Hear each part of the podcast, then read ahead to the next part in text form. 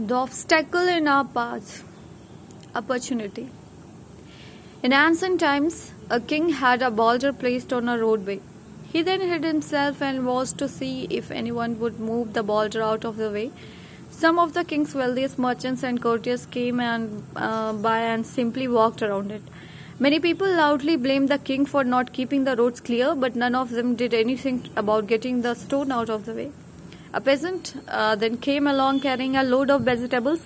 Upon approaching the boulder, the peasant laid down his burden and tried to push the stone out of the road. After much pushing and straining, he finally succeeded. After the peasant went back to pick up his vegetables, he noticed a purse lying in the road where the boulder had been.